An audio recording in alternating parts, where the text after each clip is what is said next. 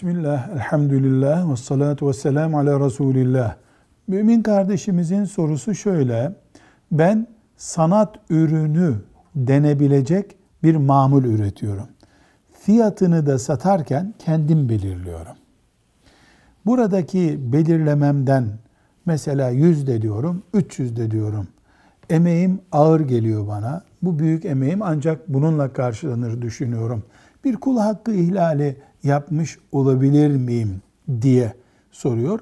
Cevap olarak diyoruz ki bir sanat ürünü, bir mamul, bir insan elinden çıkan ürünün fiyatını sahibi belirleyebilir.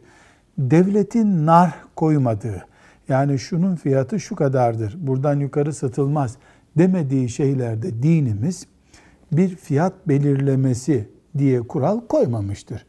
Emeğinin karşılığını herkes kendisi koyabilir. Yeter ki yalan ve hileyi o işe karıştırmayalım. Mesela orijinal olmayan bir şeyi orijinal diye satarsak burada bir hile vardır, yalan vardır. Bunun gibi bir hile ve yalan olmadığı sürece sanat ürünlerinin fiyatını sanatkar belirler. Velhamdülillahi Rabbil Alemin.